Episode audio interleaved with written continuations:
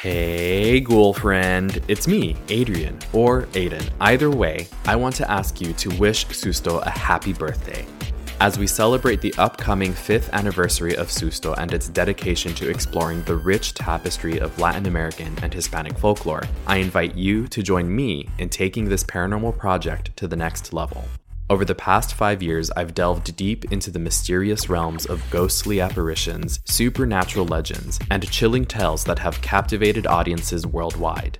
Now, as I embark on the next chapter of this journey into the unknown, I need your support to enhance your experience as a listener. Your generous donation will allow me to invest in a new recording setup, ensuring that future spine chilling narratives are captured with crystal ball clarity and devilish detail. With upgraded equipment, I'll be able to host ghoulish guests with greater ease and transport you even deeper into the heart of darkness, where legends come alive and the paranormal awaits. Every dollar contributed will aid in advancing the quality of Susto, enabling me to continue preserving and sharing the enchanting folklore of Latin American and Hispanic cultures with the world. Join me in celebrating five years of fear inducing tales and help me amplify this spooky saga for many more to come. Together, we can unlock the secrets of the supernatural and keep the spirit of storytelling alive. To make a donation, you can visit gofund.me slash 10bcdc27. Thank you for your support, and may the spirits guide you on your journey through the unknown. Eternally yours, Adrian or Ayden. Either way.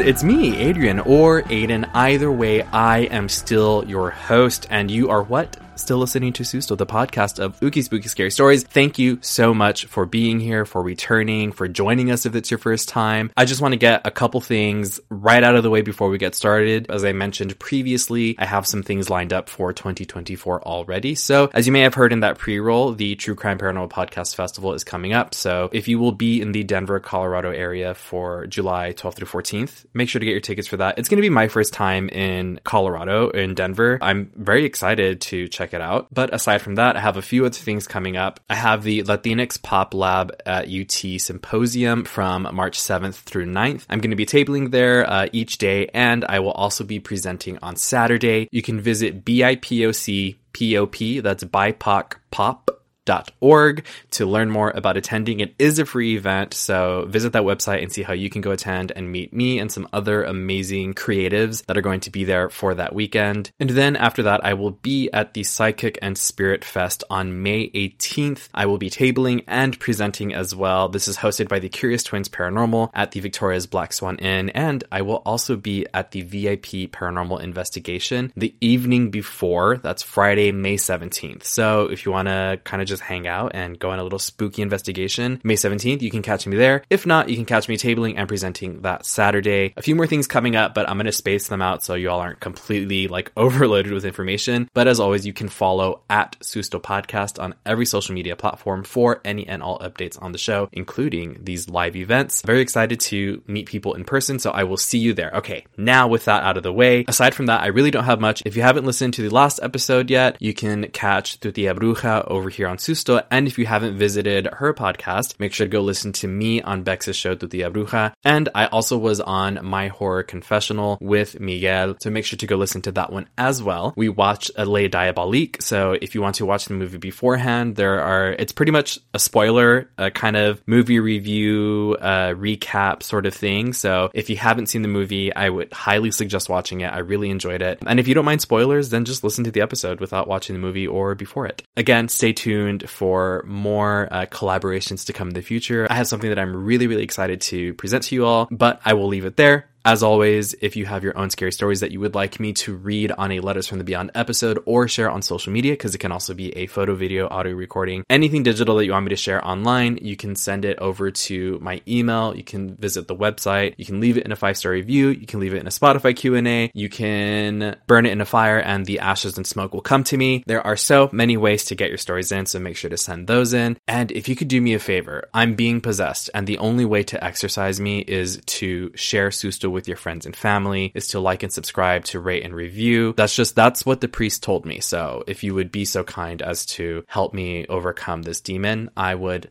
love that. And before I forget, I have one surprise for you. I'm going to try introducing a new segment into the show. I'm not sure how this will work. Hopefully, I will be able to do this every episode. Theoretically, I can. I'm, I'm just going to have to get into the habit of doing it. So, after the context portion of the episode and before the final goodbyes, make sure to stick around. There is a new segment in the show, and I'm very excited to present it to you all. With all that being said, we are going to jump into today's episode. But before that, I do want to give a content warning. There are going to be mentions and discussions of unwanted pregnancies and rape. So listener discretion advised. Please, as always, take care of yourselves and those around you. With that being said, we're going to go ahead and jump into today's episode, which, as you've seen from the title, is the legend of El Trauco.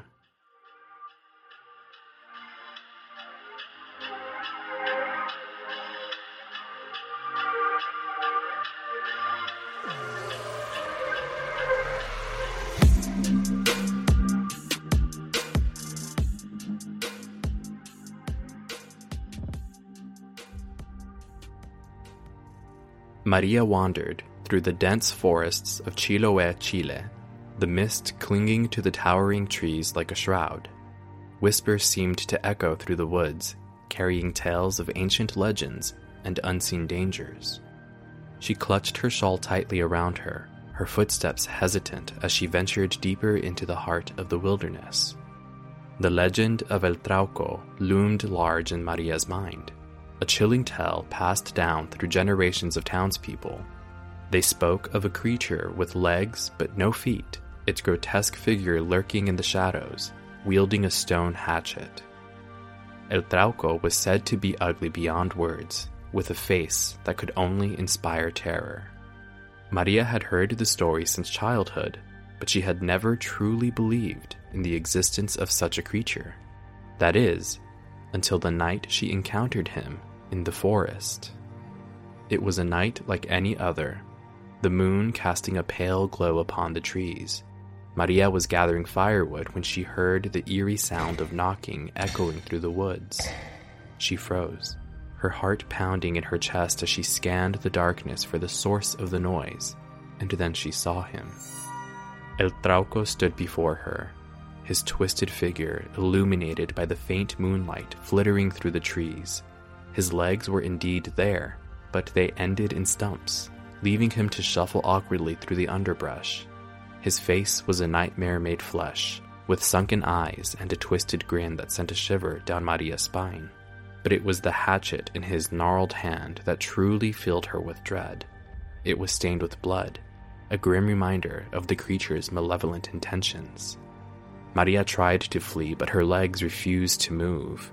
She was paralyzed, caught in the Trauco's hypnotizing gaze as he advanced towards her.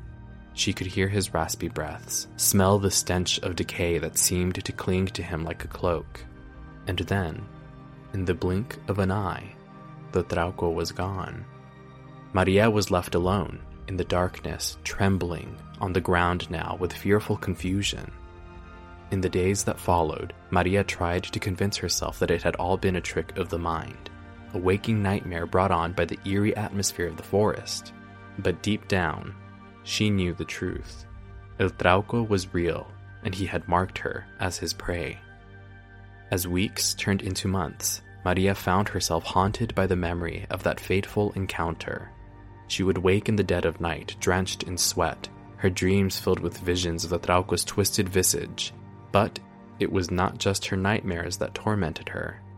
Maria soon discovered that she was pregnant, with no memory of how it had come to be. Rumors spread through the town like wildfire, neighbors and strangers alike casting judgment upon her and branding her as a woman cursed by the Trauco's touch. Maria was consumed by fear and uncertainty, torn between her instincts to flee and her desire to confront the creature that had turned her life upside down. She sought solace in the words of the village elders, hoping to find some semblance of guidance in the ancient tales of Chiloé. But the more she learned, the more she realized that there was no escaping the Trauco's grasp. He was a force of nature, a manifestation of the darkness that lurked in the heart of the forest. In the end, Maria made her decision. With a heavy heart and a sense of resignation, she resolved to confront the Trauco one final time.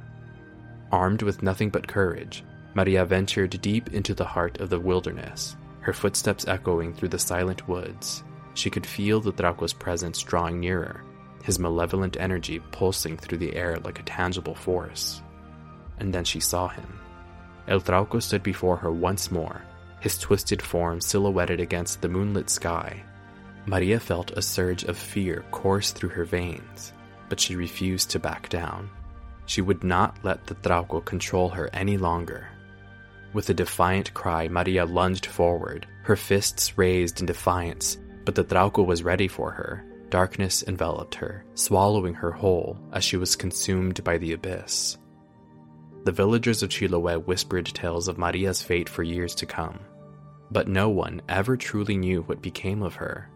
Some said she had fallen victim to the Trauco's hypnotizing gaze, trapping her in a permanent trance, while others claimed he did away with her completely. But one thing was certain the legend of El Trauco lived on, a chilling reminder of the dangers that lurked in the shadows of Chiloé.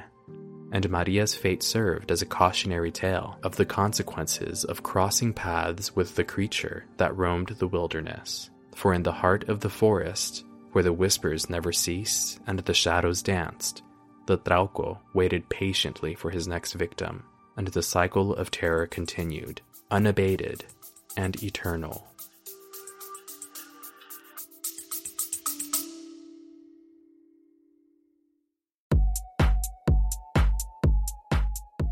Hey, ghoul friend, it's me, Adrian, or Ayden. Either way, it's that time of year. The True Crime and Paranormal Podcast Festival is right around the corner, so make sure that you get your tickets. You can visit truecrimepodcastfestival.com and use code SUSTO15 for 15% off your tickets.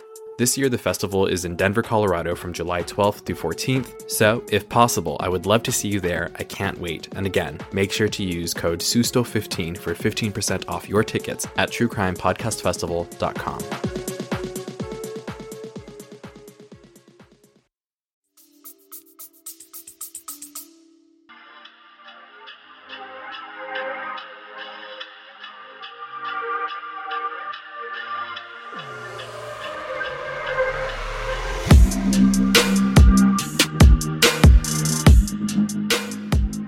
Welcome back, ghoul friends. So, as mentioned in the content warning before the story, we're going to touch on some pretty sensitive subjects. So, the subjects of unwanted pregnancies and abortion access, and also on rape and sexual assault. With that being said, I think it's pretty clear this story is it's just it's really fucked up in every case. This creature el trauco i mean without it being said from what i saw in the research it was never like he violently attacks people but honestly any sexual advance without someone's consent is violent. That is an act of violence. For his power or his thing you know to be to entrance women and to hypnotize them basically coercing them into having sex with him. That coercion is not consent just we that that should be very plain and clear if if you don't know or if those around you don't know that's basically what this this this little shit is doing is he's coercing these women he's hypnotizing them and coercion can look one of many different ways. So this creature just happens to have a, a supernatural power of coercion, of hypnotizing, right?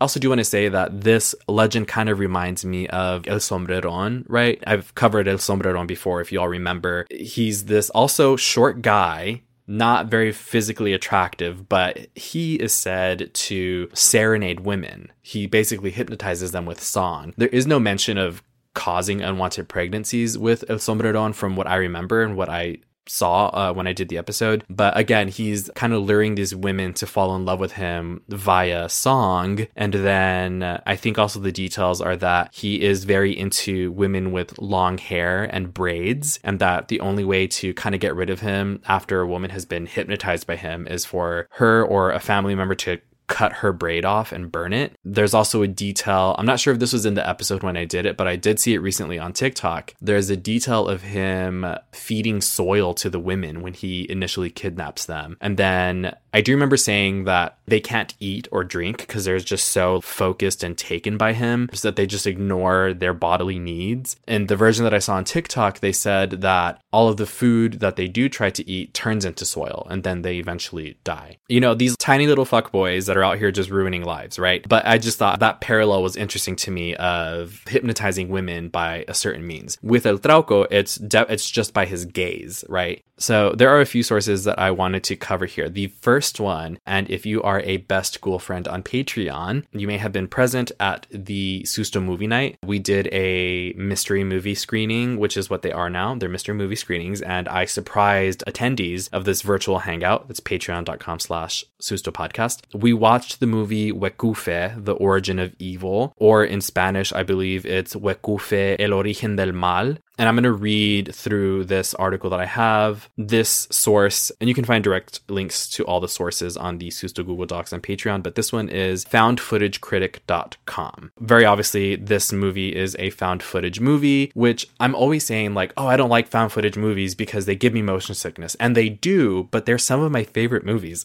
you think of 1974 Posesión de Altair, The Blair Witch Project, Hell House LLC, As Above, So Below, like all these found footage movies that I do love, but they just they physically make me ill because my brain cannot handle the movement. But this is definitely one of them. I really enjoyed this movie. I'm gonna go ahead and read this to you. Uh, this synopsis of it. It says Huecufe, Origin of Evil is the first found footage movie to hail from the country of Chile. The film is written and directed by first time feature film director Javier Attridge. Hi, Javier. Hey, girlfriend. If you're listening or if this gets to you, please come be on Susto or put me in a movie. This continues. The story follows a journalism student and her boyfriend who travel to Chiloé, a small island south of Chile. The couple investigates a possible connection between a large number of sexual related crimes in the region and an ancient local legend. It's very obvious and very safe to say that this episode, this episode of Susto was completely inspired by the movie Huecufe, Origin of Evil.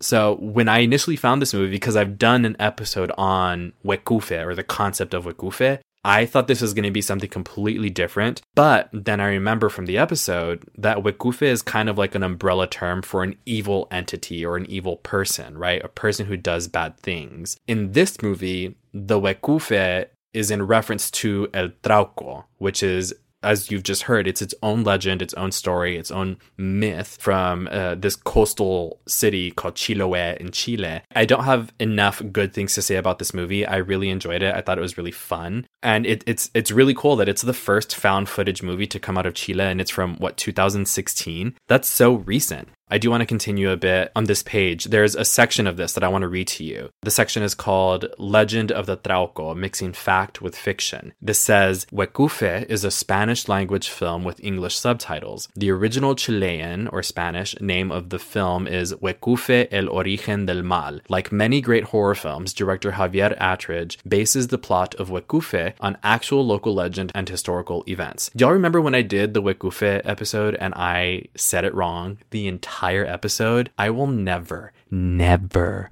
let myself live that down. And honestly, I cannot believe that you all did not telepathically tell me when I was recording when you had no idea what I was doing to fix it.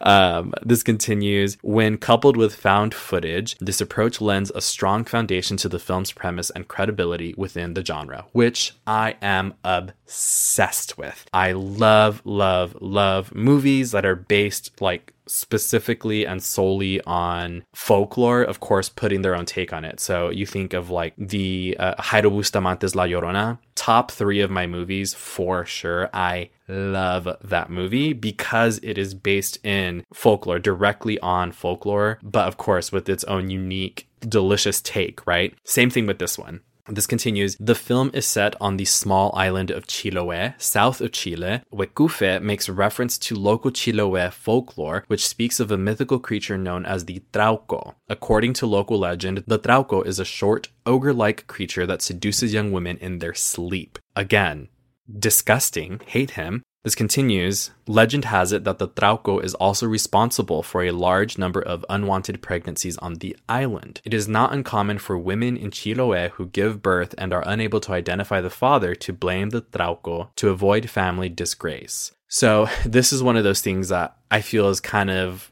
it's a fine line double edged sword kind of thing. And this also reminds me of the story of the Tlahuelpuchi, right? Where there's a community who is facing something that they don't really want to face head on. So they make up basically an explanation for it, right? They're saying, oh, no, it's not actually this thing that's happening. It's this supernatural paranormal thing that's causing it, right? So the idea of the Trauco existing and what he does is disgusting, but also it gives people an explanation or an out or I hate to say this, but like a justification for their pregnancy, right? When they don't maybe know who who the parent is. It makes sense, right? Think of something worse that can happen to this person than being a single parent, which is not a bad thing at all, but I know, you know, we have to understand people's cultural beliefs and backgrounds and their specific community standards and morals, whatever. I don't think there's any fault in being a single parent, but this community maybe believes that is that it's such a sin that they would rather dream up this horrible thing that happened to the person and be like, oh, this pregnancy is a consequence of something that happened to me, for lack of a better words. This continues the use of actual folklore as the basis for Huecufe is a smart approach to filmmaking, I agree. The legend of the Trauco already has an established mystique and an aura that the film leverages. Not only is this approach more economical than creating a new story, but using actual folklore infuses a real fear that is not easily replicated through pure fictional screenwriting. Yeah, there's something about it. Again, I'm going to keep referencing Jairo Bustamante's Llorona because that's, you know, the first comparison that came to mind and it's my favorite is I think what made it scarier is like if you know the story, you already know it. Maybe your subconscious just already tells you, okay, you're supposed to be scared, right? So you go into it expecting that. I guess maybe because you know the lore, but you also know, okay, this person's going to retell it in a different way. You're on edge because you're waiting for for the other shoe to drop. For you're waiting for that, okay, what what's the take on this going to be? How is this going to shock me, right? And this movie does that as well. It does an amazing job of using this legend to, I think, take on uh, modern issues this continues, and this is the last part of this segment. It says, We caught up with the director Javier Attridge and asked him about using the legend of the Trauco in Huecufe. He said, I wanted to tell a story about these legends that have been told by adults for generations and that a whole society believes and takes for granted. Children believe them from a young age. Using legends is a very easy way not to explain things rationally and to control the masses regardless of the damages it causes. I compared this with what mass media does again, I think this movie is great, and I just wanted to give it its things and its praise and recommend that you all do go watch it. I'm trying to remember where I think I watched it on Tubi so now let's go ahead and talk about the Wikipedia page. This is a short uh, entry on Wikipedia. It says In the traditional Chilote mythology of Chiloé, the Trauco is a humanoid creature of small stature, similar to a dwarf or goblin who lives deep in the forest. It has an ugly face and legs without feet. There's something also about the feet in folklore. You know, we think of Dancing with the Devil, we think of the, correct me if I'm wrong, I don't know if it's like the Siguanaba or the Sihuateteo, but the woman who has the the backwards facing feet. And then you also have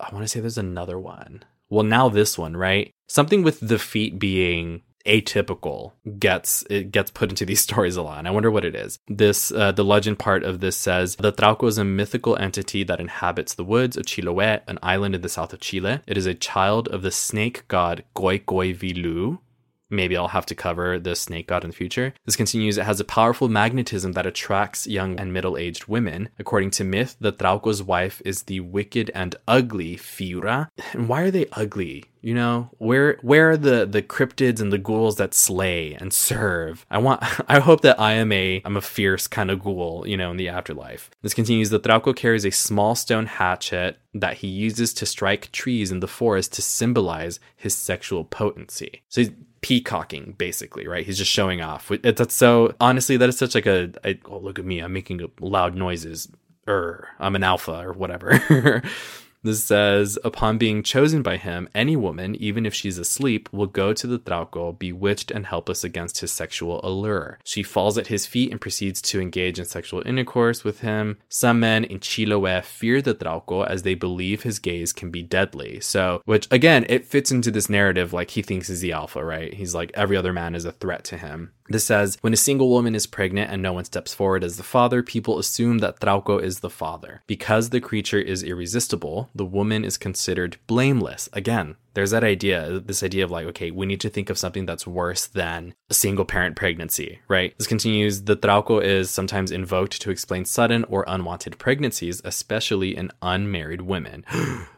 Gasp, clutching the pearls, unmarried women. This finishes off Edith Rebolledo Mueller, MSc in sociology, states the following In fact, teen pregnancy has its explanation in this myth as a way to justify this shame. Then it will be cleansed by marriage as an institution that allows regulating and holding bodies into submission. So basically, I'm assuming for someone who wants to get married after having a child, after going through pregnancy without a father present, that's kind of their get out of jail free card, right? Is like, oh no, I can remarry because it was a trauco, so like I'm I'm good to go. We can get married, right? And then that like resets this made up imaginary virtuous kind of like card, right? That uh, this person can now get married again.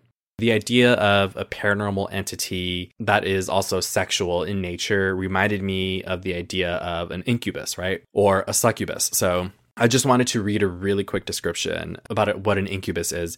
For those of you who don't know, and again, this is from Wikipedia, this says an incubus is a demon in male form in folklore that seeks to have sexual intercourse with sleeping women. Again, El Trauco targets women who are already asleep or he hypnotizes them. This says the corresponding spirit in female form is called a succubus. So the difference here is that there is a female version, right? This says parallels exist in many cultures. In medieval Europe, union with an incubus was supposed by some to result in the birth of witches, demons, and deformed human offspring. So in the legend of the Trauco, it doesn't really go on to say much about the child itself. They just have, I guess, like a, a typical human child, right? But uh, with incubus or succubi, they say that they're they're born as like paranormal things, right? A legendary magician Merlin was said to have been fathered by an incubus. Walter Stephens writes in his book Demon Lovers that some traditions hold that repeated sexual activity with an incubus or succubus may result in the deterioration of health and impaired mental state or even death. So, just to cover a little bit more so we can see where this is coming from, the idea of incubus and succubus uh, are seen all over the place pretty much, but the etymology of, of the word or the description is it is a late Latin word. It's derived uh, meaning a nightmare included by a demon. It's derived from Latin incubo and further from incubare. One of the earliest evident mentions of a demon sharing qualities to an incubus comes from Mesopotamia on the Sumerian king list circa 2400 BC, where the hero Gilgamesh's father is listed as Lilu. Lilu is described as disturbing and seducing women in their sleep, while Lilitu, a female demon, is described as appearing to men in erotic dreams. Two other corresponding demons appear as well Ardat Lili, who visits men by night, and Idlu Lili, a male counterpart to Ardat Lili, who visits women by night and begets from them. Ardat Lili is derived from Ardatu, the word for a woman of marriageable age, while Idlu Lili is derived from Idlu, meaning a grown man. These demons were originally storm demons. They eventually became regarded as night demons, potentially due to mistaken etymology. So, just some background on the idea of paranormal sexual beings. Next link that I have is a fandom wiki. It's villains.fandom.com, the Trauco page. Um, this is pretty similar to what was read earlier. It talks about his appearance, how he's ugly, short, the the thing about the feet. This does say that he has a magical cane called a Pahueldún, that he needs the cane to help him walk, right? It says that the cane can also be transformed into a stone axe. So again, there was mention of the axe earlier, but some sources will say that it can transform into the cane as well if he wishes. It also says that he's said to worn a conical hat, like a cone hat. I do want to read uh, this kind of what's it called?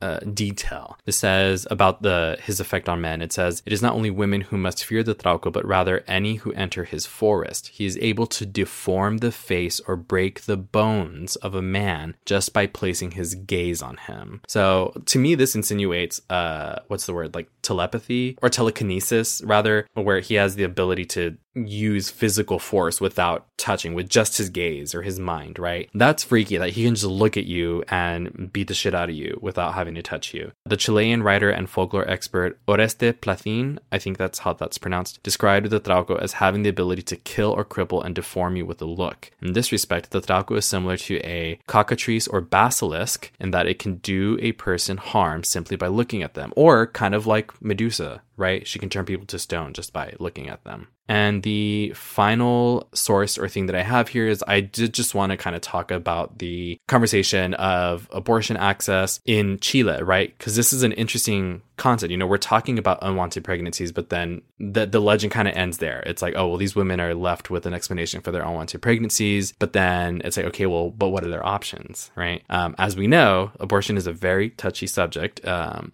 for some reason, some people cannot get it through their head that people deserve autonomy over their bodies and that no one should be forced to carry a pregnancy to term and that you do not need a, any specific reason to get an abortion. I, am just gonna read this source. This is from The Guardian before I get on my soapbox and start screaming. This is from TheGuardian.com, and this is an article that was published. Oof, let's see here about five months ago. I was trying to find the most up to date information. I wasn't exactly sure where to look. If there are any abortion access experts out there, I would love to hear from you. This article is headlined Gigantic Step Backwards. Far right gains in Chile threaten abortion rights. Concerns mount as ultra conservative Republican Party's right to life proposal could be enshrined in Constitution. There's a part in this article that I wanted to read uh, that kind of described it best to me. It says in Latin America, the Caribbean, Haiti, the Dominican Republic, Nicaragua, Honduras, El Salvador, and Suriname all have absolute bans on abortion. In Chile, the termination of a pregnancy was permitted between 1930 and 1989, but was then penalized towards the end of General Augusto Pinochet's dictatorship. In 2017, under Chile's first woman president, Michelle Bachelet, abortion was decriminalized in three specific cases when the mother's life was at risk, if the fetus was unable to survive, or if the pregnancy was the result of a rape. And that makes me think of the story of El Trauco. And when I'm making these comparisons this, of the story of El Trauco to this, I am not in any way trying to diminish or trivialize the conversation of access to abortion and how difficult decision can be for some people. I'm just saying it's it, I feel like it's an interesting parallel to draw that again people would rather not or not even rather people in some cases need to lean on a paranormal or a supernatural cause of the pregnancy because they are not able or they may not be able to make the decision for themselves because the government already has. So this says after the Constitution was rejected in September of 2023, and with a large number of constitutional counselors now coming from the Republican Party, we're in a very different place to where we were a year ago, said Otha Varnava. However, while the political tides have changed since the leftist president Gabriel Boric was elected in late 2021, attitudes toward abortion have liberalized over the last two decades. According to the Centro de Estudios Públicos, a Santiago based think tank and pollster, support for abortion in specific cases increased from 35% in 1999 to 49% in 2023. The proportion of Chileans who said that they were against abortion under any circumstances has dropped from 55% to just 19% over the same period, putting distance between the Republican Party's hardline ideological project and the mandate it has to veto aspects of a new constitution. Again, it's from theguardian.com and it is gigantic step backward, far right gains. Um, I'm trying to see who wrote this if there's a byline. Okay, it looks like the byline is by someone named Betsy Reed. I felt like there was there was a relation between the story and the idea of unwanted pregnancies and access to options because of course abortion is not the only option um, but it is the most governed the most policed option I think right uh, when it comes to people's choices over their own bodies. And I feel like if you listen to the show, you already know how I feel about those kinds of things. I would hope that you would. And if you don't, let me make it very clear. People should have unfettered access to abortions for whatever reason they may need or want. And it does not have to be a difficult decision, although sometimes it can be. But ultimately, it is no one's business but that person's. Punto final, end of story for me. Again, I will get off my soapbox. but soapbox or not, I think this was a relevant conversation to touch on when talking about this creature.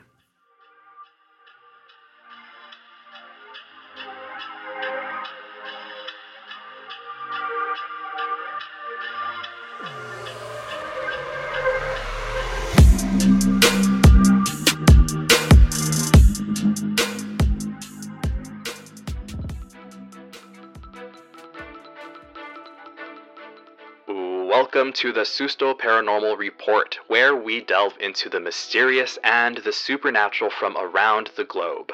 Join me as we explore eerie encounters, haunted locales, and chilling phenomena, bringing you tales that will send shivers down your spine. First up on today's Susto Paranormal Report is from CBS 21 by Sarah Burns. Built in 1804, the Samuel Miller Mansion in Lancaster County, southern Pennsylvania, has served various purposes over the years, including a bank, feed mill, print shop, toy company, and support for the Underground Railroad. The current owner reports frequent encounters with spirits throughout the mansion. The paranormal investigation group Phantom Detectives LLC was invited to explore the mansion after hearing about the hauntings. Investigators encountered evidence of spirits, including writing on the walls referencing historical events like World War II. Witnesses and paranormal investigators experienced phenomena such as footsteps in the attic and EMF readings indicating spirit presence. The mansion's different rooms carried distinct energies, with some feeling lighter and happier while others evoke feelings of anxiety anxiety, or sadness. Paranormal medium Melissa Ferrazano sensed both peaceful and troubled energies throughout the mansion, reflecting the varied experiences of its former inhabitants. The Samuel Miller Mansion's rich history and well preserved state contribute to its reputation as a haunted location in central Pennsylvania.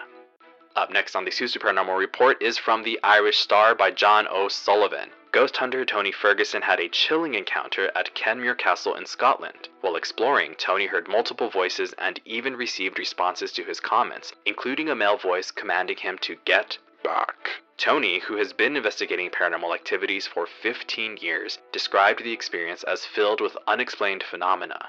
In a separate event in Colombia, a man named Diego Spikers recorded a spooky encounter at his door late at night. He captured footage of a child knocking on his door, but when he opened it, the child vanished into thin air. Despite searching with his camera, the boy was nowhere to be found, leaving Diego shocked and bewildered. And last but not least, from Metro News by Sam Corbishley and Michael Havis, the abandoned mansion of former Second World War MP Horace Trevor Cox, located in rural Wiltshire, southwest England, has become the site of bone chilling encounters. Visitors, like explorer Jade McKenna, have reported eerie experiences while exploring the Grade 2 listed farmhouse now in ruins. Jade McKenna felt a sense of being watched while exploring the dilapidated mansion, surrounded by vintage furniture, cobwebs, and old letters dating back to the 1930s. In one of her photos, Jade captured a spooky childlike figure in a nightdress at the far end of a long corridor, leading her to believe she had encountered a ghost. The mansion still holds remnants of its former occupants, with rooms filled with vintage belongings, including pots, pans, and even an old Mickey Mouse toy. Despite its current state of decay, Jade acknowledges the mansion's former beauty and marvels at its historic significance. As we conclude this edition of Susto Paranormal Report, we've uncovered tales of ghostly whispers in ancient castles, mysterious apparitions in abandoned mansions, and chilling encounters in the dead of night. Stay tuned for more spine tingling stories in our next segment of Susto Paranormal Report, where the unknown awaits.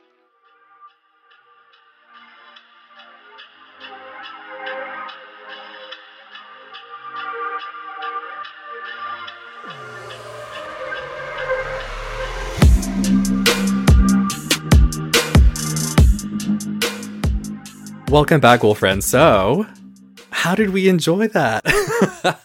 so, As I said at the beginning, and as if you have just heard, I am thinking of introducing, I'm toying with this idea of the Susto Paranormal Report, where I will try to bring you encounters of the spooky kind from all over the globe. As I have said many times on the show, one of my favorite things is making connections to stories from around the world. Sometimes, you know, stories are just really short, kind of anecdotes, or maybe they don't quite connect the way that I think they should for a full episode. But I, I still think they're fun to touch on and to share with you. So let me know what you think of this new segment, if I should keep it, if I should can it. If you see anything that is in the news, I would love it if it comes from like a news source. Please send me links so that I can continue to do this segment. I, I think it's really fun. I hope that you all as well. I, I, either way, it, it's it's completely up to you all let me know what your thoughts are. If you're listening on Spotify, I'm going to ask you in the Q&A portion of this episode what you think of that segment. Let me know there. If you are listening on Apple, if you have not left a review, you can put your answer in there. You can send me a DM on the socials, you can send me an email, visit the website and hit the contact button where, surprise surprise, you can also submit your own stories from Letters from the Beyond episode or any other spooky digital media that I should share online. Thank you so much for listening. As always, make sure to follow across all social media platforms that's at Susto Podcast for any and all updates on the show, especially to know where you can catch me in person. You know, I love meeting my ghoul friends IRL, and I'm excited to be given the opportunity to present on anything Susto related. So again, follow social media all the information and all the links are up there. And finally, I will say thank you to this episode's patrons. You can visit patreon.com slash susto podcast to check out the uh,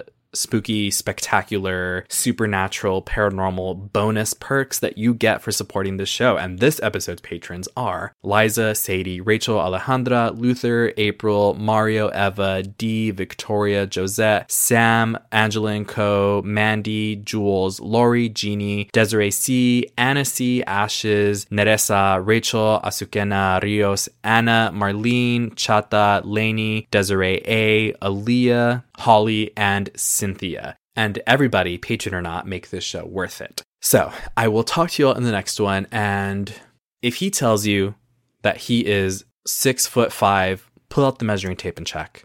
Bye.